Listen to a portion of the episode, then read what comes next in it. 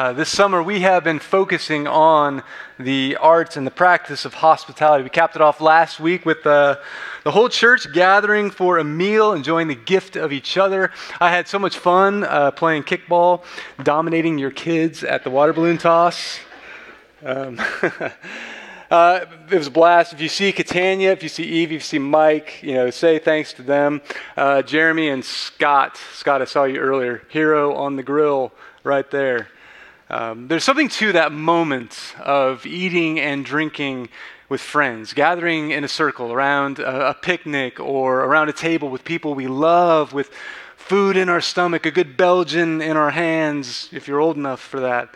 Uh, the gift of presence, being with and receiving each other, conversation that flows just that much easier when you are around a table.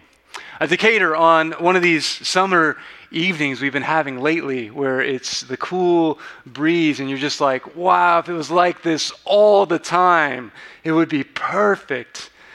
And you walk out into the square, the restaurants are packed, people eating inside, people eating outside, the string lights out there, uh, you know, people laughing, people enjoying each other.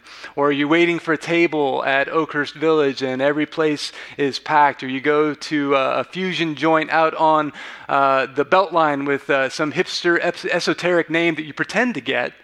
Um, but people, they come from all over to this place for food. And this kind of internal compass that we have that draws us into a table with others, we've been saying all summer long that it's not simply about food. I mean, there are far more efficient and far more cost-effective ways to get calories into your body. Gathering for a meal is never just about the meal. We don't just gather for fuel or for enjoyment, but we gather for a kind of shared experience, what the writers of the New Testament call communion. There was a study recently out at Oxford University that looked at the connections between mental health, well-being, and, uh, and, and, and communal meals. And the author of the study summed up his findings like this. He said, those who eat socially more often feel happier and are more satisfied with life, are more trusting of others, which, man, we need that right now, are more engaged with their local communities and have more friends that they can depend on for support. Evening meals that result in respondents feeling closer to those with whom they eat involve more people, more laughter, more reminiscing. And yet the same study found that, at least in England, uh, the number of people who eat in community is kind of at a cultural low point. I suspect that things are not that much better this side of the pond. The findings were published under a peer-reviewed article with the name Breaking Bread.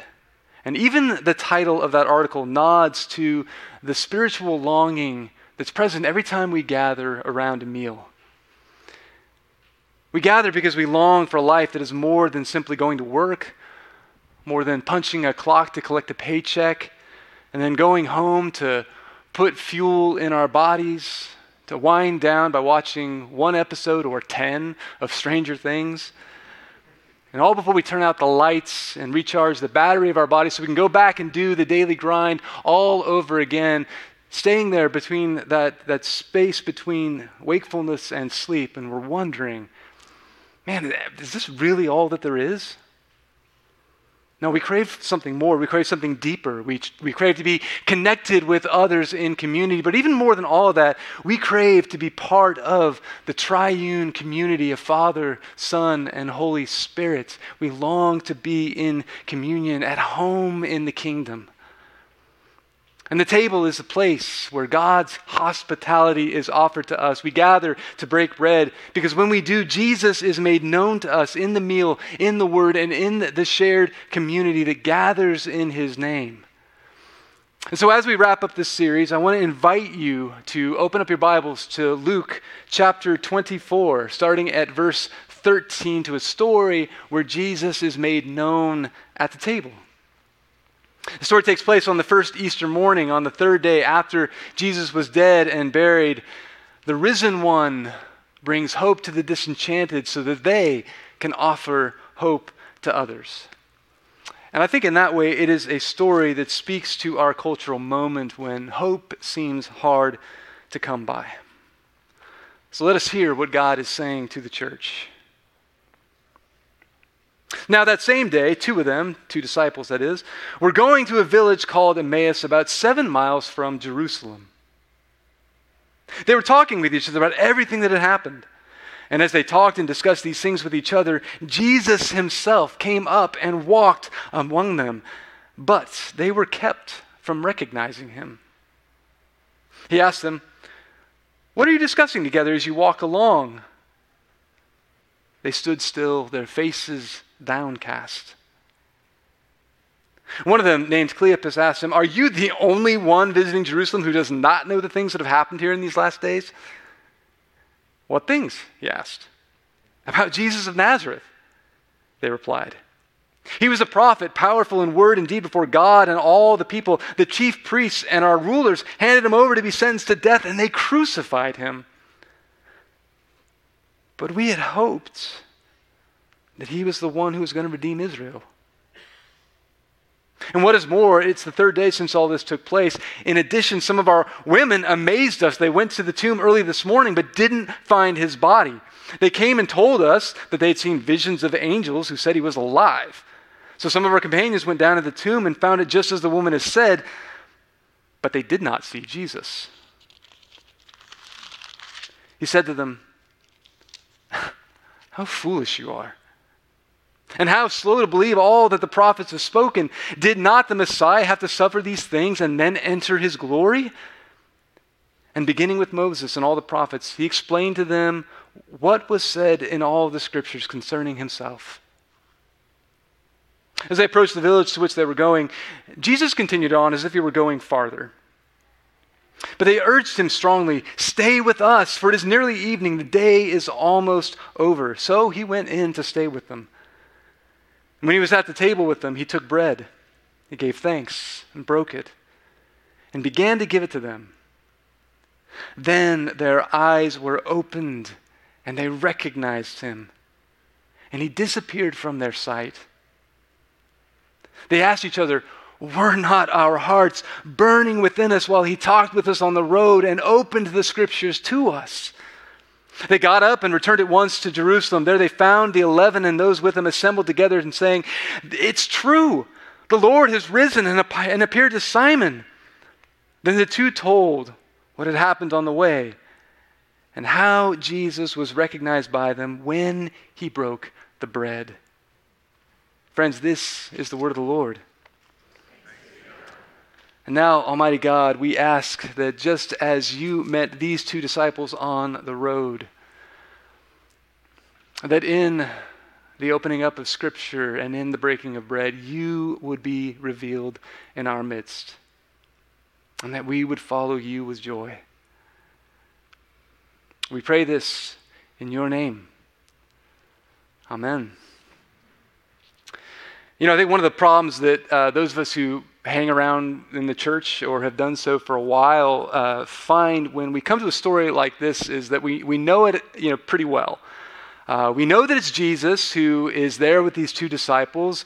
Uh, we know that it's him that they're talking to the whole time. And so we kind of watch the scene unfold like an audience in a play who knows something that the characters on stage don't yet know. And they're waiting to figure it out. Uh, our waiting is filled with the anticipation of the joy that's going to happen to them when, when everything is revealed, but their waiting is filled with anxiety and pain and disappointment and heartbreak. And so it's kind of hard to put yourself in that mental and emotional space of disappointment that these first disciples felt. They were followers of Jesus. They had spent a whole lot of time with him. They had watched him heal the sick. They'd watched him feed thousands of people. They'd, they'd seen him show authority over the powers of evil and darkness that had consumed people. They had, they had listened to him speak truth about the kingdom of God, only then to watch him die on a Roman cross. And so they're out here on this road, suspended between the pain of Good Friday, not yet to the joy of experiencing the resurrection on Easter morning. And all they can say is, "We had hoped. The thing is, we don't really know where Emmaus is. Uh, what we know is that it is seven miles away from Jerusalem, which is to say, it's that place that is just far enough away from the hurt. And we don't know who these two disciples are other than that one is named Cleopas. The other doesn't have a name, which means he could be anyone, which maybe is Luke's way of saying he could be you. And maybe you know what it's like to walk that lonely road to Emmaus, to walk away in disappointment, to walk away in disillusionment, to, with, with hope hanging in the past tense. And maybe you're here this morning because the disappointment you have felt is unbearable and you're looking for a new foundation to build upon. And even if that's not you, then you certainly do know people for whom the evaporation of hope is all tied up with walking away from things, from, from church, from faith, from community. And you step back for just a moment and you see it's not just individuals that are walking away. Our whole culture feels like it's positioned in that void between Good Friday and Easter Sunday. We had hoped. It's a refrain that's been spoken throughout the generations. Uh, there are some sociologists who argue that America's primary emotion is disappointment. And, and that is, so the thinking goes, because we have this progressive myth that life is always going to be getting better, that there's this kind of social Darwinian view of history where there's this arc of human progress bending towards some future secular utopia, whether that's through capitalism or socialism or, or liberalism, or whether that's through scientific or technological advances. The hope of the kingdom gets swapped out for the kind of hope that you'd hear in John Lennon's song, Imagine. Then the wars of the twentieth century come along and they poke a little bit of holes. Uh, we saw death produced at a scale unimaginable. We see endemic poverty and racism and prejudice and, and environmental catastrophe. We see social fragmentation, institutional failures. We see the power of lies let loose in the world. And more recently, we see the power of a microscopic disease to stop dead in its tracks, the most technologically and scientifically advanced civilization this side of Wakanda. And so there's little appetite left for myths of inevitable progress. All we can say is we had hoped. Back in nineteen thirty-one, the poet Langston Hughes captured a sentiment that I think resonates with our age. He wrote this, "I am so tired of waiting, aren't you, for the world to become good and beautiful and kind? Let us take a knife and cut the world in two, and see what worms are eating at the rind." And yet for all of that exhaustion and, and disappointment and disillusionment, it's not as though our culture is walking toward the hope of the gospel, at least the hope that it offers. That, that hope seems quaint and outdated to make our way in the world. And that's in the best case scenario. At worst, it seems like an obstacle to human self-determination. It seems like the very worms that are eating at the rind of the world. And so we find ourselves in a post-Christian world where many are clinging to the expectation of a future hope only to be left with no power and no direction to actually provide it, only disappointment, only disillusionment. And so our whole culture finds itself on the Emmaus Road, walking away from Jerusalem. And maybe, just like Jesus, that is exactly where the church is called to be, on the road. Not walking away from hope, but walking with those who are. As the story goes on, a third person shows up and comes alongside these two travelers. We know that that person is Jesus, but we know that they are kept from seeing that it's him. It turns out that the risen Jesus is hard to recognize, which is all the more interesting that he doesn't like, you know, do this big kind of ta-da moment, this grand reveal. He doesn't like make them feel better immediately. Instead, he asks them a question. What are you talking about? He gives them space to tell their story, to speak their pain, to speak their disillusionment. I love how Luke captures the drama of this moment in this great line. They stood still, their faces downcast. They're walking, but they're heartbroken, and so they stop. And then Jesus stops with them, and he gives them the time to kind of collect themselves before they continue on their way. And then they tell their story. They say, he was a prophet, powerful in word and deed before God and all the people. We had hoped that he was the one who was going to redeem Israel. They had hoped that Jesus was going to be this kind of political leader who was going to restore Israel to power, who's going to drive out those enemies. They had hoped for a domesticated God who was going to be for Israel and against the world. They hoped he was going to be that kind of king. But then they find that hope only comes after the cross. In a resurrected body, it's a sign of the promise of a new world. Hope comes in the form of a stranger who's going to walk alongside them in the midst of their disappointment. It's a, it's a small detail, but I think it says so much about the heart of God that Jesus stops to listen to the brokenhearted. He lets them tell their story, and then he enters into their story. There's this little saying by Eugene Peterson that I love. He says, stories are verbal acts of hospitality, both allowing others to tell their story and entering them into our story. That is one way we are able to provide hope. And that's exactly what Jesus does next. So the text raises this question. In a, in a world in which Jesus is hidden, this Emmaus story provides two answers for how Jesus gets known. And these answers are exactly how we as the church provide and show God's hospitality to the world.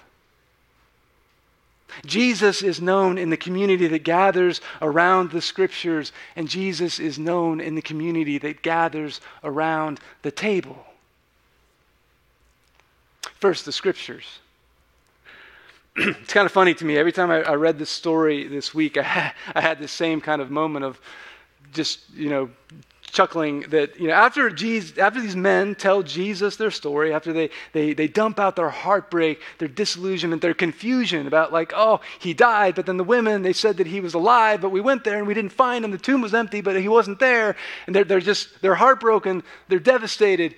And the first thing Jesus says to them is, oh, you foolish men. I mean, I've taken a few pastoral care classes, and I think my professors in seminary would have a hard time with Jesus.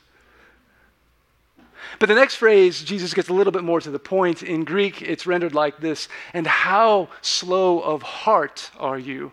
And I love that phrase. It's so interesting. And I think what he means is that their hearts cannot catch up with their heads.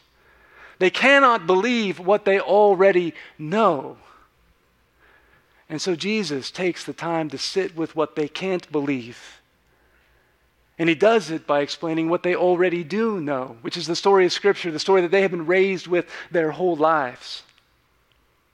And he begins to show them that everything in that story points to how the Messiah should suffer. Though he would be wounded for our transgressions, he would be pierced for the sin of the world. In short, Jesus does a Bible study on the road. He says, look, you're not going to be able to understand me, the Word made flesh, unless you understand the Word that I have given to you. And so Jesus explains it to them so that they can find him in the story. And so that their hearts can catch up to what they know and recognize who it is that is on the road with them.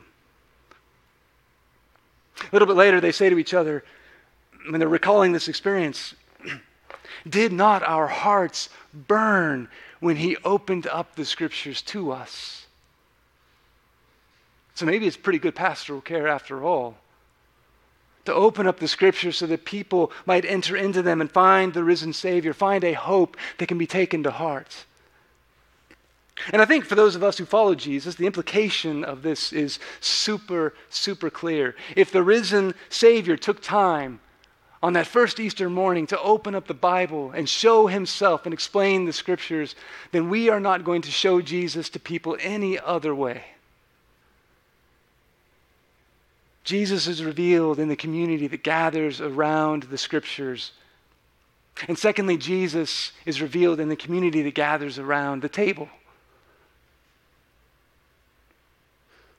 Cleopas and this other disciple, they bring Jesus into their house.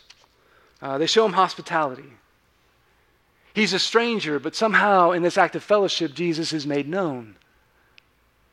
And when Jesus takes the bread, he gives thanks and he, he breaks it. He gives it to them. Their eyes get opened up.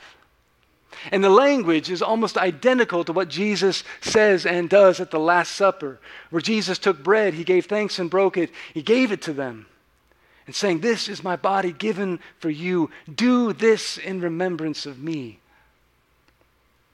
And we say those words every single week. Every week we are invited into the story of God's hospitality to us. But I want to suggest that when Jesus says, "Do this," the this that he is talking about is not just the bread and the cup. He is talking about the whole meal. He is talking about uh, the, the whole thing. Even more than that, he's talking about an invitation to life around the table in community with other followers of Jesus. He's talking about a place where we will see Jesus as the host of the meal. Casey, you are a mind reader. Thank you.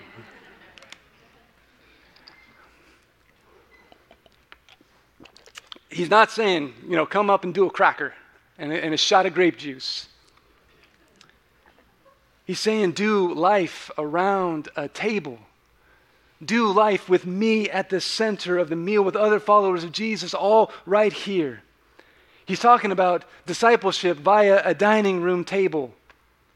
And this is what the earliest Christians did. The, the, it was a meal together way before it was a mass. It was a, a place where the hungry were given food, a place where God's hospitality was shown even to strangers, those who were outside of the community. It was a place where strangers became friends. And the point of it is he says, when he says remember, is not just to stick in the past tense, but to participate in this resurrected life with him. The word that is used whenever Jesus says remember, uh, when we talk about communion, is the word in Greek anamnesis. It's a, it's a really cool word. It means literally to journey to the place where that memory is located. It's this kind of actualized awareness and participation in which past, present, and future all kind of get mashed up together. So in this table, we look backward to Jesus, but not just his death, not just, not just that part, but we look at his whole life. His teaching, his his his his ascension, his uh, his talking about the kingdom of God, his resurrection, the coming of the Spirit. But we also look to the present, to his presence in the community that's gathered around us. And we look forward to the future, to the renewal of all things. This place where all of the, the Hebrew prophets up through John the Revelator said, the place where we will gather together in a feast with the Lamb at the center of the table. Where everything is renewed, where everything is as it's meant to be. Imagine those big giant kinfolk tables, but they stretch from Maine to Chile, a place where God is at the center. Past, present, future, where we come to the table, Jesus is at the head.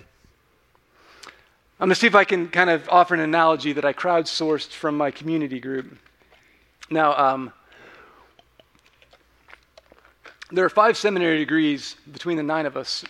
So either this is going to be brilliant or it's going to be terrible. And it's kind of a crapshoot as to which one it's going to be. So we'll give it a shot. But if you think about, you know, a memorial service, I, I've had the privilege in my, you know, being a pastor of doing a lot of them. And the, the ones that are always the easiest to do are the ones in which the family, you know, is is close, in which mom or dad, they just, they just, you know, they, they, they love their, their, their, their kids and Uh, where, where Christ was at the center of the family life. Just, they're always just easier to do. There's no fighting. There's no, you know, weird stuff that can can often happen. But when you when you take place in or take part in one of those things, it kind of shapes you too. And you're not just remembering who the person was at the memorial service, uh, and particularly if that if that person was deeply connected to you, you're celebrating how their past has shaped who you are in the present.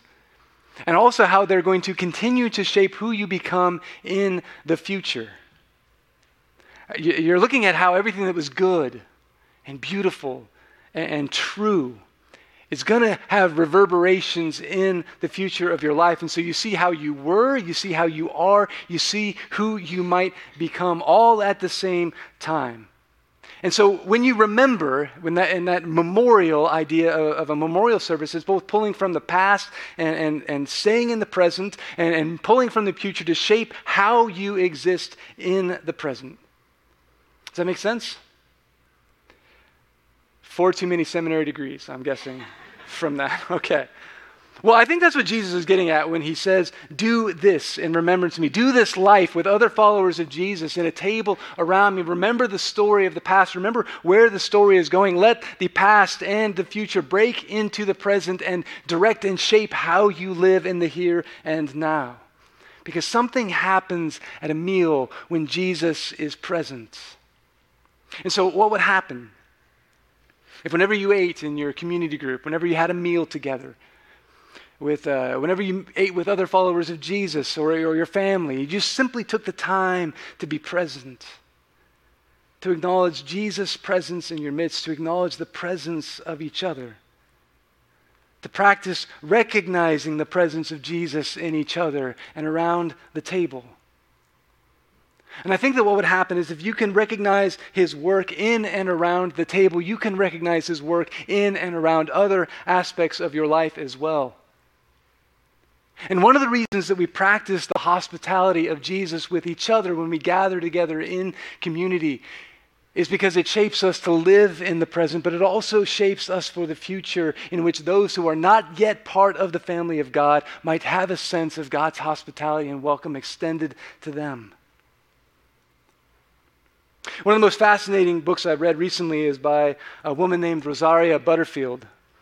Uh, by her own description, she, she describes herself as a secular, leftist, progressive academic at Syracuse University, a critical theorist by discipline. She set out to write a book that took uh, aim at religion and at the Bible, a literal reading of which she saw as sloppy, non-progressive, and dumb.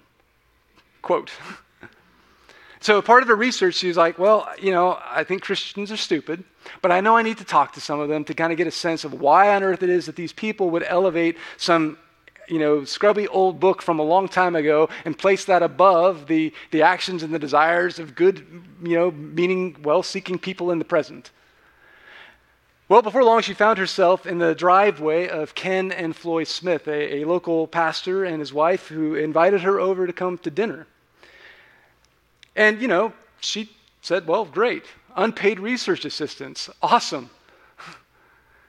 But she describes how on the day that the, the first meeting with them came, she sat in her car in their driveway thinking, oh, I don't know if I'm ready for the barrage of ignorance and, and stupidity and just judgment that I'm going to get from these people. She was sure that they were going to reject her. She was sure that they were going to make her on the defensive. They were sure she was going to criticize her. But when she came to their door, she crossed into a whole new world. And this is what she wrote. The threshold to their life brought me to the foot of the cross. Nothing about that night unfolded according to my confident script. Nothing happened the way I expected. Not that night, or in the years after, or in the hundreds of meals, or the long nights of psalm singing and prayer as other believers from the church and university walked through the door of this house as if no door was there. Nothing prepared me for this openness and truth. Nothing prepared me for the unstoppable gospel and for the love of Jesus made manifest by the daily practices of hospitality undertaken in this one simple Christian home. The community gathered around Scripture, gathered around a table, was able to walk her down this road of disappointment where she let go of everything that she had been certain of up until that point. Everything that had given her hope, it had proved to be a, a disappointment or disillusionment, but it gave in its place birth to this hope that she never thought she wanted, but that she could never again imagine life without. The word of Scripture became embodied in a community around a table. For the disciples who welcomed Jesus into their home on that first Easter morning, The scriptures in the table were also connected. Their eyes, they were opened up around the table because Jesus took the time to open up their eyes to scripture on the road. And so, All Souls, we belong out there on the road with those who are walking away from disappointment, to those who say, we had hoped, only to find that hope evaporate. We walk alongside not as victors, not as people who've got it all figured out, but as fellow travelers, as fellow people who have experienced longings and losses, but as people who have also experienced the hope that comes when Jesus is known around his scriptures and around the table. You see, my favorite thing, the best thing about this story is that after this meal, after this amazing experience that these two men have where Jesus shows up in their midst, is that they don't stay seated. They don't say, that was awesome. Let's keep having this dinner, just the two of us again, and hope that Jesus shows up again. No, they remember that Jesus met them in their hope. He met them in their disappointment. He met them out on the road. And they say, well, we've got to carry that hope out to others who are on the road. That was God's hospitality to them. And so they walk back into the city that very night. The thing that they had told Jesus not to do because it was getting dark, they walk back into the longings, into the losses of others. They take the hope that they have and they give it to others. And when they do, Jesus shows up around the community of that table. And he shares a meal with them one last time to show them that even at the very beginning of the renewal of all things, there is a meal. This is where the story is going, he tells them. This future is a physical future of a renewed heaven and a renewed earth. It's a future where there's food, but not just food. There's, there's cooking, and there's not just cooking, but there's fermenting, and there's not just fermenting, but there's brewing, and there's laughter, and there's reminiscing, and there is a community and a table with Jesus at the center. That's who we are. And so as we wrap up this practice of hospitality for now, I just want to ask, what would it look like if we were to see our homes not as retreats from the world, not as a, our home is our castle? We lived in Ireland for a while. I saw a lot of castles there. Castles have moats and parapets. They have things designed to kill you if they don't want you in. What if we didn't see our houses like that, but we saw them as outposts of the kingdom in the world? What if we saw our tables not as a place where we could fuel our bodies before we're off to the next thing, but as a place to welcome others into the presence of God in a community gathered around a table? As a place to see Jesus and those around us. Because I think that if we could see our city from God's vantage point, we would see a lot of people walking away from hope. And they're in their rooms, they're in their apartments, they're in their houses, and they're lonely, and they're hurting, and they're longing for the love of a Father that is revealed in a community. So every time we come to this meal, we come to receive the grace of God given to us. We come as an invitation to hope again. We come to receive God's hospitality so that every time we leave, we can be present to others who are walking away from disappointment and be present with them on the road, walking back toward hope, to, gar- to carry God's hospitality out into the world. And so, friends, let us come to the table.